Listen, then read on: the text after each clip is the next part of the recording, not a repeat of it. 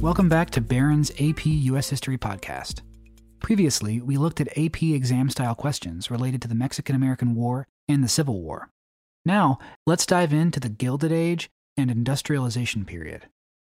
Here are some of the most important things you need to know about this time period. Something that's gilded is painted to make it look like real gold. So, using the term the Gilded Age makes it sound like it was a fancy time in history. And it was for some people. But not everybody who lived during the Gilded Age got the rich rewards that the people at the top got. So, when you hear the word gilded in this context, don't just assign it the literal meaning of painted to look golden. Use the deeper meaning of not as valuable or as pure as it looks.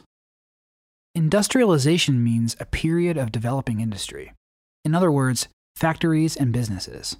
At the start of this period, the United States was mostly rural.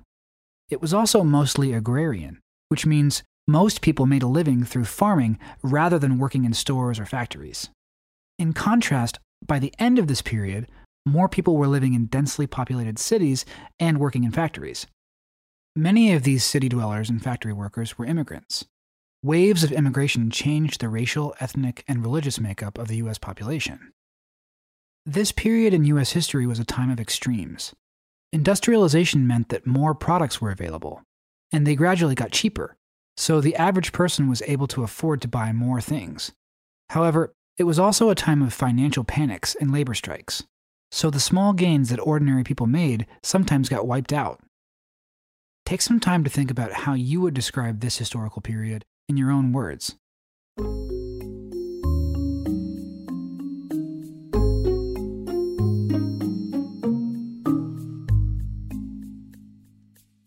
How'd you do?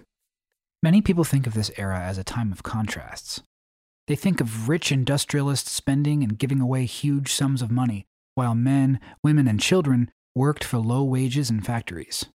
They also think of people leaving rural areas, in the United States, Europe, and elsewhere, to seek opportunities working in big cities. A time of contrasts certainly isn't the only way to summarize the Gilded Age and industrialization, but a historian could defend that based on primary sources from the time period. And being able to defend a position by citing evidence is a big part of what the AP US history exam is all about. Do you remember in what years the Gilded Age and industrialization took place? Take a moment to think about it.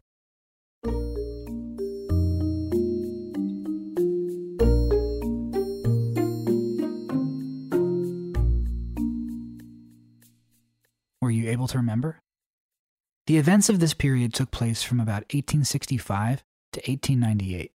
That's from the end of the Civil War to the turn of the next century. As you study history, try to connect what you're learning with what you already know. For example, you learned previously that the North began to industrialize during the Civil War. Many of the robber barons got their start by supplying the Union Army with food, uniforms, blankets, weapons, and other supplies. So you may have read about the Roaring Twenties and the stock market crash of 1929. The subjects of industrialization and financial panics that you read about during the Gilded Age will reappear in later historical eras. We've talked about technology and economics, but there were social issues in this time period too. Can you think of some groups of people during this time period who suffered from discrimination or otherwise didn't get their fair share? Try to come up with two or three examples.